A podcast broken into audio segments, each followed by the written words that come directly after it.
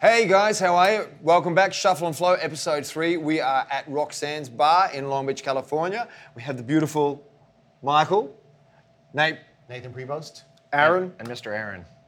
Um, so we want to continue our discussion from last time about our how we uh, all got started and what motivated us to dance, why we dance, who were the supportive factors that allowed us to start dancing. And I want to ask Nathan. So you grew up in Northern California, Yes. north of San Francisco. Yeah, Right. A little town called Sonoma, which now has become, you know, a shishi wine town. But that time it was just uh, shit kickers, hippies, artists, and uh, farmers. Mm-hmm. And um, we uh, had a very alternative lifestyle growing up. Went. I didn't really go to a public school. I went to this. Um, most people would, would think of it as a hippie school. No grades, no tests, no, you know, smoking pot with your teachers and stuff. That's what we were doing. you know, we would just sometimes, you know. How old were you? Um, from grade two to grade till I was 11. We didn't Smoking have pot- grades. so I Smoking don't pot know. at two? Grade two? Um, From eight, eight, well, age eight. Yeah. Which I don't recommend. Dad was like, I always say in my, in, you know, it's like, I don't think you're going to school today, son. Oh no! We had a, literally, we had a 60 foot hedge on the road in our garden um, when I was like nine years old or 10 years old. Hedge of um, Pot hedge hedge? pot. hedge of pot. Marijuana. That was your It was that was illegal your back garden then. hedge. That was our garden hedge on the road. On uh, that was on what Mesquite Lane or something like I that. love it. One nine one nine nine Mesquite. Anyways, we were um, we were not your typical family. I had a, a big brother and my mom and dad, and that was it. Um, we we lived outside a lot. We lived in the woods. We lived under tents. We lived in under. I had a parachute for a while that I had found, and um, we uh, it was very very untraditional. I started working at 11 and, and um, was giving my dad rent um, when, when when I lived under my parachute, um, paying him 30 bucks a month, and he left. I was like, we don't even have a house. What a, you know? Your dad Uh, charged you rent? he got really mad one night, and, and this was right before he moved out for the first time, and, and um, I had to start giving him money. And uh, I don't even know if my mom and my brother knew, but that was he was like, you, from now on, you you know, you want to go to the dentist, you're paying for it. You want new clothes, you're paying for it. You want you How know, old that were kind you? Of stuff. I was 11. 11. So I got a job, you know, Jesus. on the ranch where we were living, um, which is now it's like a holistic healing retreat center. It's a mu- beautiful, marvelous place called the Westerbeke Ranch, and uh, amazing people there, and uh, it's a legit, super, just amazing place. I can't even. I could go. I could talk for ten hours about that, but um, uh, I didn't start dancing until I was 13. Uh, my mom and I were best friends, basically. And there was a class in Sonoma that was in a jazzercise studio. It was called the Dance Studio, cement floor, like you. And um, uh, a brilliant, brilliant jazz teacher, jazz dance teacher in there called Lynn Brolhante. She was my first teacher, and I could cry about her all afternoon because she's she meant she means so much to me. Um, my mom and I literally took my first dance class together. I was 13, she was 40. We became addicted first class. That was it. I called my soccer coach the next day. I said, Coach, Mr. Schlowbaum, I'm not coming in. Schlobom. He's like, What? I'm like, I'm dancing. There's girls. It's warm. I was like in the winter league of soccer in Sonoma. Back then in Sonoma, it actually snowed. Um, not anymore, but you know that's another subject. But uh, um, yeah, this was like 1978. So um, Saturday Night Fever had just come out. Uh, Grease. Um, these movies where it was all, all of a sudden, thank, Staying thanks to- alive, all that, yeah. yeah, thanks to um, what was his name? John Travolta. John Travolta, thank you very much. Uh, it was okay for guys to dance, and, and not that I really had any kind of a peer group. I wasn't in school at this point. I stopped going to school. I was 13, seventh grade. What's that? 13? 13. 13. Um, so I wasn't in school. I was working um, um, mostly like kind of full time. Um, so I took dance classes for a year in Sonoma, and my jazz teacher sat me down. She said, "This tomorrow, um, there's an audition for the San Francisco Ballet School, and you should go." I'm like, "I've had four ballet classes. What are you talking about?" and I don't even know what that is. What's a San Francisco Ballet? I Right. really actually said that. What's a San Francisco Ballet? I didn't. I hadn't spent. I've been to the city maybe four or five times um, maybe more than that, but but you're this big, Yeah, you don't yeah, know, yeah, you know. And uh, I was gonna have to like, if I got the scholarship, I was gonna have to go to the city uh, like every day, um, or at least it started off to be three or four days a week, and then after that, like in once, uh, well, I went the next day. I'm cutting the story short. My mom drops me off outside, takes off. She's gonna go to the museum show that she was interested in. I go in and um, I'm like at the desk. I'm here for the audition. All I'm by yourself. all by myself. I'm, I'm in awkward, awkward 14 zit face, you know. and I've had my, my, my armed with my four ballet classes, and uh, and they're like, that was yesterday. I'm like, oh. Well, what do I do? Oh, no. They're like, well, I guess you know. They're like, well, how long you been dancing? I'm like, for a year, but I've only had four ballet classes. They're like, ugh. There's a class starting soon that is your age group, but you're not going to be able to handle it. So go in. I'm like super confident. Right. Go in there, and I was I was out of my league. I was way done. But I had good feet. I still have great feet. Yeah, amazing I had feet. good um, a good rhythm. I had no Were, vocabulary. you- were you flexible? Because you're, you're No, quite I'm flexible, now, but yeah, I was flexible. not flexible then. I was really, really tight. I was a soccer player. So, um, uh, no, it took me six years of stretching every day to get the splits. You know, I didn't get the splits till I was 19. And, uh, but every day in front of the TV. I wasn't watching Carol Burnett, but yeah, we, we you know, it was more like Hogan's Heroes. Right. Stretching. Yeah. You know? Yeah, I remember that. and, uh, yeah. Lying in bed So I got the with scholarship phone books, with, these, with, with some of these amazing teachers that were like original, like Anatoly Vilzak was. Wait, wait. f- So you got I the- got you the, got- I got the, I got into the school. I didn't get a scholarship. I got Okay. into the school from that class. from that uh, from they let me in, but they put me in with the nine-year-olds. Yeah. So I had to go down to San Francisco three and four days a week. It was like first first started off like Tuesday, Thursday, and Saturday all That day before Bart. and before BART. So I had to take um, Golden Gate Transit, which was two and a half hours each way on the bus. Because it gets off at every exit, stops, gets off at every exit, gets off at San Rafael, then you got to wait for a transfer, go there. so what time did you wake up in the morning? I would get up, um, when I, if I had to be there like at nine, I had to get up at five. And um, a lot of the times, I would. We, there was this family that lived across Sonoma, across town, that would give me a ride to Petaluma to get to the bus at like to get a like a 6 a.m. bus to get to the city by for a 9 a.m. class. A lot of times, my mom would give me a ride to Petaluma, or sometimes, very rarely, my dad would. My dad would sometimes pick me up, and then we Ladies would and also- gentlemen, he's 13 years old I with, was 14, this, yeah. with this discipline. Yeah. Unbelievable. So I would ride my bike across town at 5 a.m. to get to the, to the thing, and I wouldn't get home till 10 o'clock at night. I Right. wasn't eating. My, you know, I should have been six, six foot tall, but I was malnourished as a, as a teen, taking 21 ballet classes a week. Oh, and then they, like, I'm in there for, for like a month and a half. They said, oh, so you're going to be the prince in the Nutcracker. I'm like, I don't know what that is. They're like, Right. it's the lead. You're on stage the whole time. So we're going to need you here every day for rehearsals. I'm like, every day? Okay, so that financially, this is a big burden on me. It's like $2.85 on the bus each way, and I'm making $2 an hour when I'm working. So I have to be there every day. I don't get to work. So um, I'm staying on people's couches. I'm, I'm, you know, basically living in San Francisco at San Francisco Ballet in 1979. This is like Harvey Milk time. Wow. It's, a, it's, a, it's an extremely gay environment.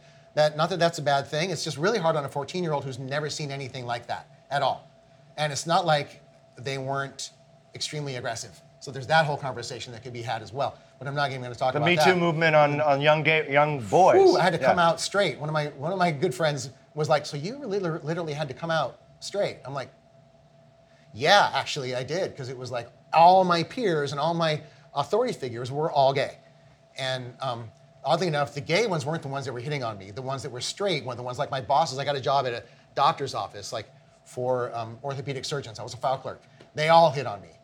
And like seriously, I could have really sued Dr. Calendar big time. I probably should X out his name, but literally, he's like, He's meet dead. me, meet me after he's dead. Meet me after work, son. I'll I'll, I'll impale you. I mean, I mean, um, I mean. Uh, Let me uh, crack you. Let me uh, let me Wow. investigate you because I wasn't walking well because I was in 21 ballet classes a week and forcing my turnout. They beat us with sticks back then. Yes. That shit don't fly nowadays. Yes, yes, yes. I got Literally beaten beating with sticks in yeah. ballet as well. Yeah. And Yeah. it was incredible, t- um, you know, training. I got some some of the most unbelievable teachers. Larry Grenier, uh, Danielle Job from from Royal Danish and, and Bejar. I mean, these these teachers that were just like from from all. There was, I mean, uh, Richard Kamek from from ABT. There were uh, Zola Deschamps was my first real teacher there. She was from ABT, SAB, and San Francisco Ballet. She was incredible. She's still incredible. Contra Costa Ballet. And um, um, Anatoly Vilzak was Pavlova's partner. He ran the, the school at Mariinsky Ballet in the 20s. Wow. And he was in his 90s then, in the 70s.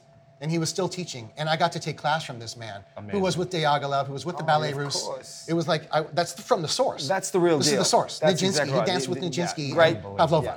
Wow. The lineage, Or the Danilova. pedigree. Dan- Danilova, Danilova, sorry. The pedigree is amazing. Well, but, you know, but I love that. That that's there's so many charlatans around now. And You were at a time when when it's just incredible Yeah. pedigree. no, there's and only one passe it's that one position. You hit that position. And that's not your variation of the passe. Mm-hmm. It's connected. It's turned out from mm-hmm. the hip. Mm-hmm. You're like, la, la, la, la, la. I could go on forever about that too. But, anyways, um, this whole time I'm taking jazz classes still from Lynn, and from Lynn, my, my teacher had taken me to San Francisco to her teacher, Anne Marie Garvin, who was a big jazz dance legend in Northern California, in San Francisco. And she had started this show. She bought a theater and put on a show called Dance Between the Lines. Lynn was in the show. I auditioned for it, for the original cast. I was 15. That's a little too young. Um, didn't get the show. But all my I bet you- friends bet you- from, from the studio that I was taking class at I bet you got close. th- three or four days a week, as much as I could afford, because it was six dollars a class. That's a lot. Um, I was going there, and, and I w- I'd watch the show. I'd go, and, and, and they'd let me in without a ticket, you know, because it was seventeen ninety five for dinner and a show back then. um, they were incredible. They ran the theater. They, they cooked the food, served it, ran the bar, the box office, the lights, the sound, everything. It's the whole barn so dance. I got idea. so when I was 15, I got a, a, a lease. I was living in San Francisco. Um, I had like five, eight roommates or something. It was just like musical house, musical, you know, whatever. One bathroom, and um, uh, still going to San Francisco Ballet School, doing the whole thing, doing the performances. Um, since I was there was only like six or eight guys in the school, I was learning all kinds of the choreography, Romeo and Juliet, songs for dead warriors, all kinds of different like the backup parts. You know what I mean? I got to be a supernumerary for uh, for or um, for Stuttgart Ballet with Marcia Haydée and Richard Cragun, doing triple tours on stage. Unbelievable, getting exposed to this type of athleticism and artistry all in one. She was incre- Marcia Haydée was in, I mean, Taming of the Shrew was like it was Right. it was she was incredible. I got to watch it every night. So cool. I was only for a few weeks, but um, they still owe me money. San Francisco Ballet, San Francisco Ballet took my money for that. Now, was with like, compound was a lot of interest. right? Speaking of investments. Um, anyways, I finally got the show, Dance Between the, Lines, when I was 16, and um, got to do, got to be in that show. And I left the, the ballet school because I was madly in love with this show, with this style of jazz. It was, um, it was so difficult. It was so specific. It was so, So right on. It difficult. was so hard. What, like Luigi? What kind Um, of style? Jack Cole. Jack Cole. Jack, Jack Cole, Ronnie Cole. Lewis. Um, lots It of was, uh, turns, yeah, lots yeah, of yeah. contractions, Line, contraction, groundwork. shoulders, choreographed to the pinky nail, Yeah. choreographed down to the button, and all kinds of props. And I, um, I was one of the people that was in charge of getting the props here and there because we had no backstage. There was no cross uh, crossover behind the back Right, wall. right. So we had to store everything, and and, and the, the show's dynamics backstage were just incredible. It was an, that was my college education. I worked there. Uh, I was there to, from 16, 17, 18. I quit when I was 18 to move to LA. And that was in 84? That was in 83. 83. So um, I had, I saved, I quit the show. I saved up all the money that I had. I bought a '69 Dodge Dart Swinger, and I knew one person in Long, in, in Laguna Beach. Um, was like a kind of like an uncle, like a dear brother uncle guy. And um, so I stayed with him for a few weeks. Uh, I don't remember exactly how long, but I know I still owe him money for telephone calls I made to San Francisco. And I think there's that Talking Heads um, tape that I owe him. Um, it was like a, a cassette tape of the Talking Heads. I think I, you I borrowed. borrowed it and Borrowed never it, gave it never back. gave back. And I apologize, John. Burning down the Um, house. Yeah, totally. Um, anyways, came down here, lived in that car for a while, couldn't find a place to live. Finally, I was at Dupree's, and um, the first pe- Dupree Dance Academy was a huge, was like the most, between Dupree's and Tremaine's, the two most popular dance academies at the time. Dupree closed late 80s. Um, it was a beautiful space. There were incredible teachers there. My first class in LA was Jackie Sleight's Invitational Jazz 5, was the, supposedly the hardest class in town. Um, I wasn't invited, but I went anyway because I walk in the door and I see two people who I knew from San Francisco who were on scholarship at Dupree's. They were from San Francisco, they were modern dancers, and we had just done a commercial together up there, which I lucked out in because I got my SAG card before I moved to LA. I did a SAG commercial up there Brilliant. with Nancy Gregory was the choreographer Yes. and Cheryl Baxter of all people. Was Fantastic. the only person from LA that they'd flown up to assist Nancy Gregory to be in the commercial. So I Fantastic. got this commercial. It was for Mellow Yellow with the Greg Kihn band. It never played, I don't think, because I never got a residual. But it doesn't matter. It was I got my SAG card. That was, the, I, was I Yeah. paid six hundred and thirty-two dollars to join SAG at that time. Now it's what four grand or something. Um, Yeah, something like it was pretty uh, lucky and awesome time. Came to LA, took Jackie's Jazz Five because Frank and Arlene, my friends, recommended it, and um, I was one of those. That was back when Jackie would like pull people out from the class to do it the last time and say like, "This is how it's supposed to be done." It was me and Eddie Garcia and Victor Manuel that she picked to do to do that combination, and I was in. I was addicted. I was hooked. Her style was so different from what I had done. the lines and the technique were somewhat. I'd never done pirouettes pulled up before that were parallel. I'd never done, and, I, and Eddie Garcia pirouetted his age in that class. he was 14 and did 14 pirouettes in class. He can still do it, and Parallel, and he can and he's still do 50. it. And he's 50. He's pirouette this is his ama- age. one of the most amazing dancers. We got, Amazing we got to have this guy on this on this. No, no, definitely. amazing. He's good. Yeah. Anyways, um, so I knew I had a lot of work to do, a long way to go. But Jackie hired me a few times, a lot actually. Um, she was like one of the only ones because I was still, I was living in my car. I was um, showering at Debbie Reynolds Studios or at Dupree's, um, sleeping in the farmer's market parking lot because they would lock the gates and the cops couldn't get you. Hey, smart. I was a smart Totally kid, right? smart. So you didn't have, even with that billy club tapping on the windshield in the middle of the night, going, "Hey man, move along." but you didn't have to pay for parking back then. No, it was there was a B. Dalton bookstore. You know what bookstores are? They, they were these stores that sold books. You know what a book is? It's like a paper. No, no, no. Yeah, You're getting too right? deep now. Sorry. There was a bookstore, and it was in the middle of the parking lot. It was it was separate from the farmers market. And I would go around, and I would uh, at, at, and late at night I would go into the bookstore until they closed, and I'd buy a couple of books because there was a there was like a return section or a damaged book section. You get them for a quarter. And that's all I did. That's how I got my education. I never went to high school. I, was- never went to yeah. college. I just read, read, read. That's all I did. I just Nathan read never I stopped read. reading. And, It um, you're, and you're an amazing just inspiration started that to, way. I just that's how I, I knew I, I, I knew I was going to be behind in life if I didn't read stuff, and uh, and I, I'm still behind in life, but but at least I read a lot of stuff, you know. Um, so I would park behind the B Dalton bookstore, which was like I said, separate from the farmers market and all that stuff, and they the security guards they didn't really have security back then. They would just lock up. See you later. And you would be locked in for the, for the whole night, but I didn't care. I had water and, you know, some bread probably. Knowing me, had French bread and some salami.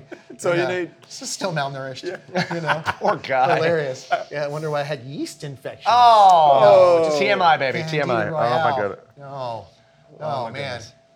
So um, so yeah, I I started working for a bit and did okay.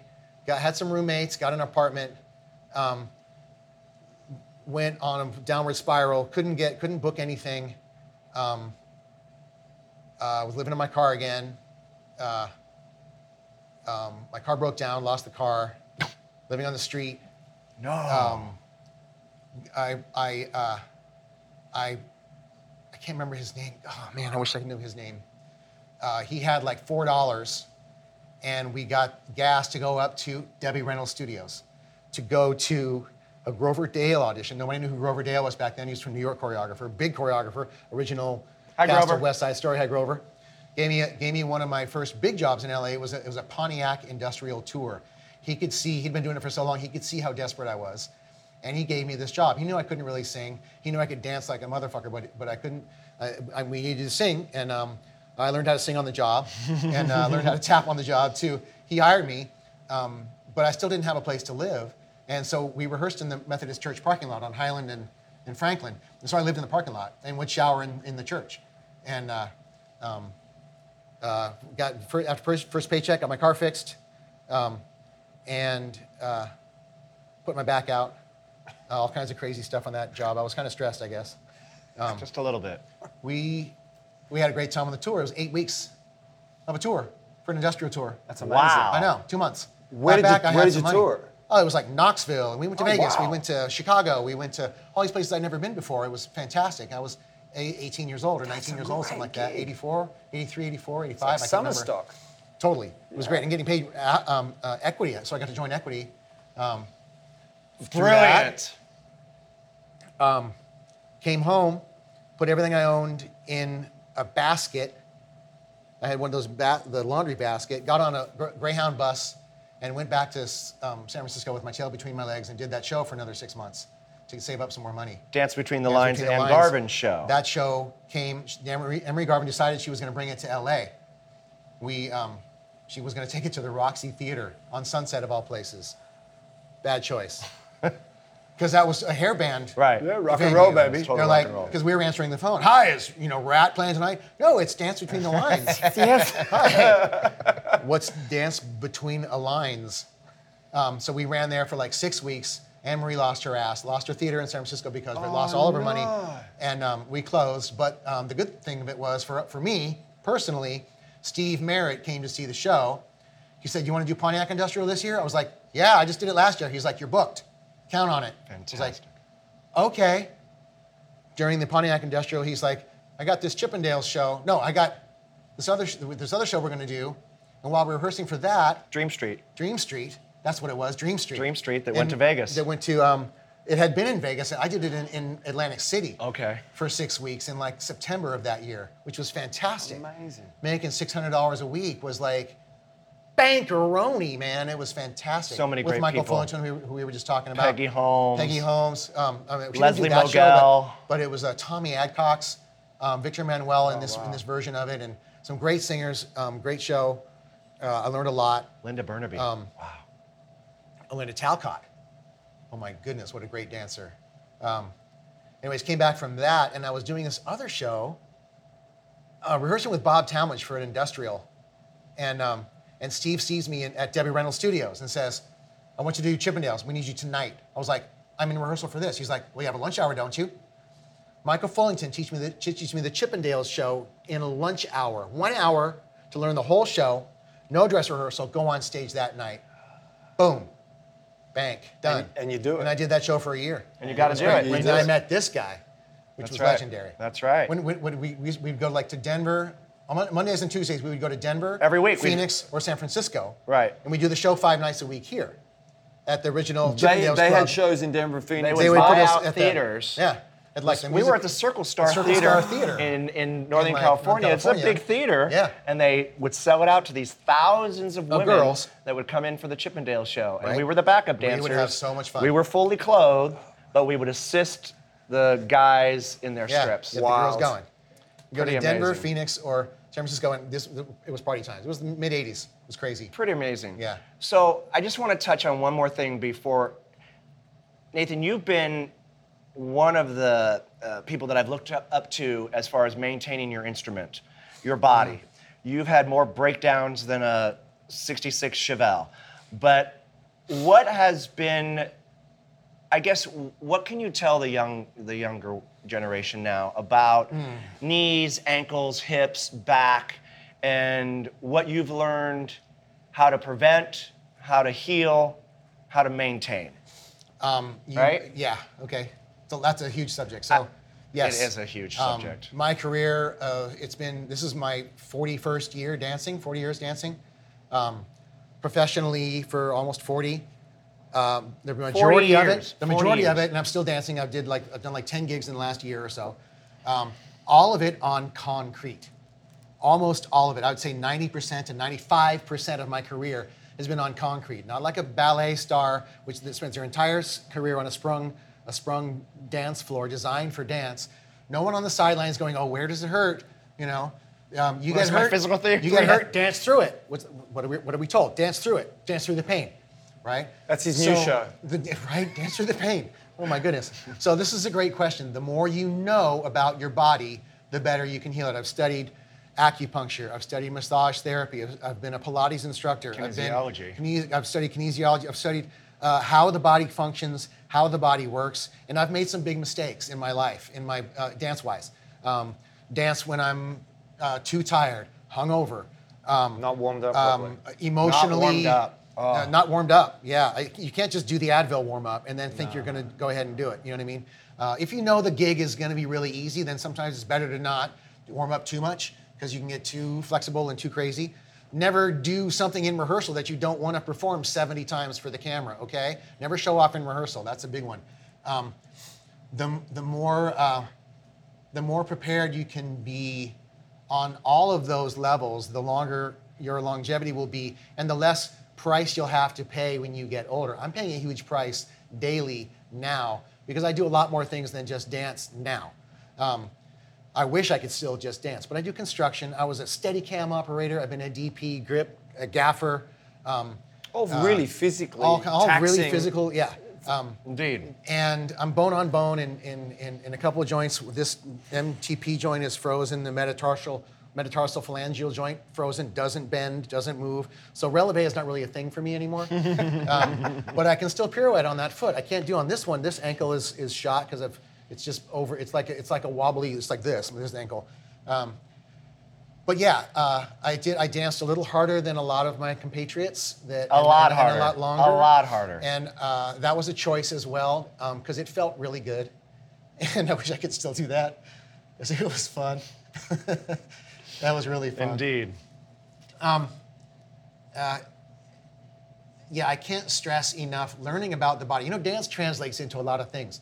Um, a lot of my my uh, um, our generation has has translated their dance careers into uh, uh, into health. Mike is Mike is, is teaching Pilates full time, and and um, and there's a lot of people that I know that are physical therapists and personal trainers and yada yada because we because we know we understand the body so much, and because we uh, we're not given credit for that because we're just Robots. clay, we're just doing robots. somebody else's we're just, movement. We're just background noise.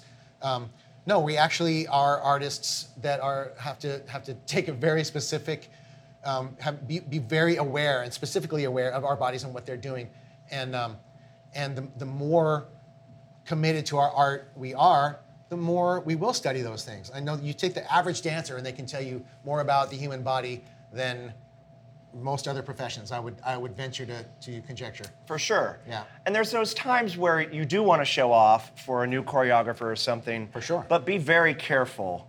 Um, number one, that that you're able to repeat that show off. You know, like you said, Mm-hmm. you want to do it 60 times in front of camera.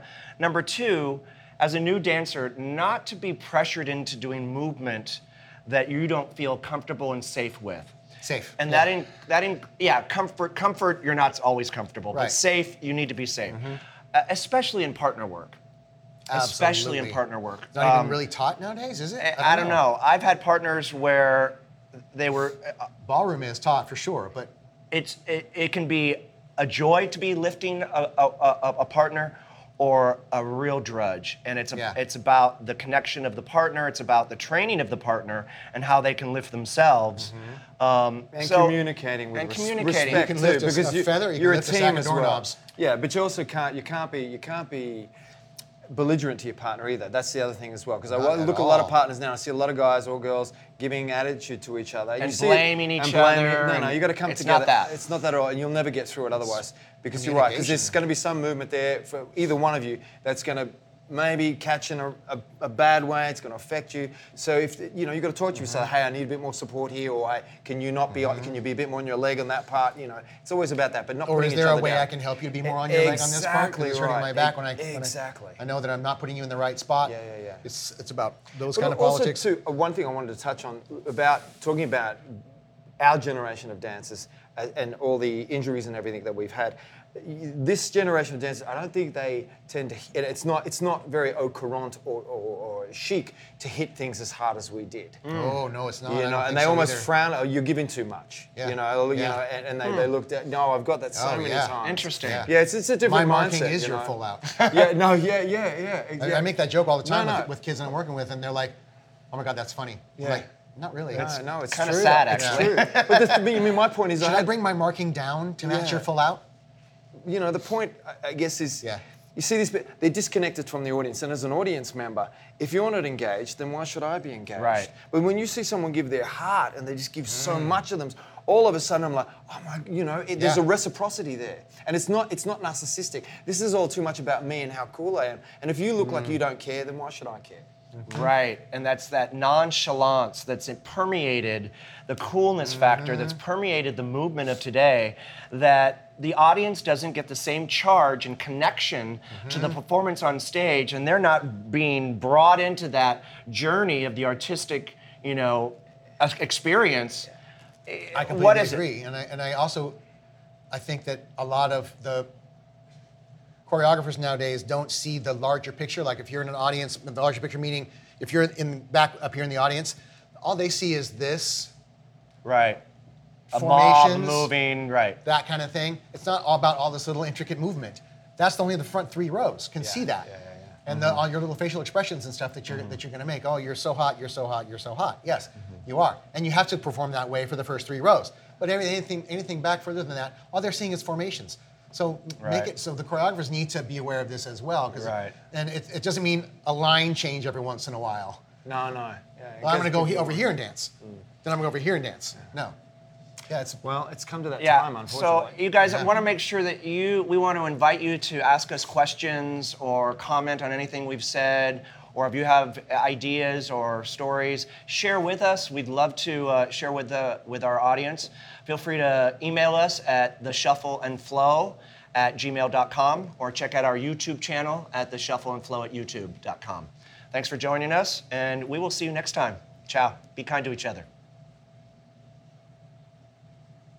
Awesome, guys.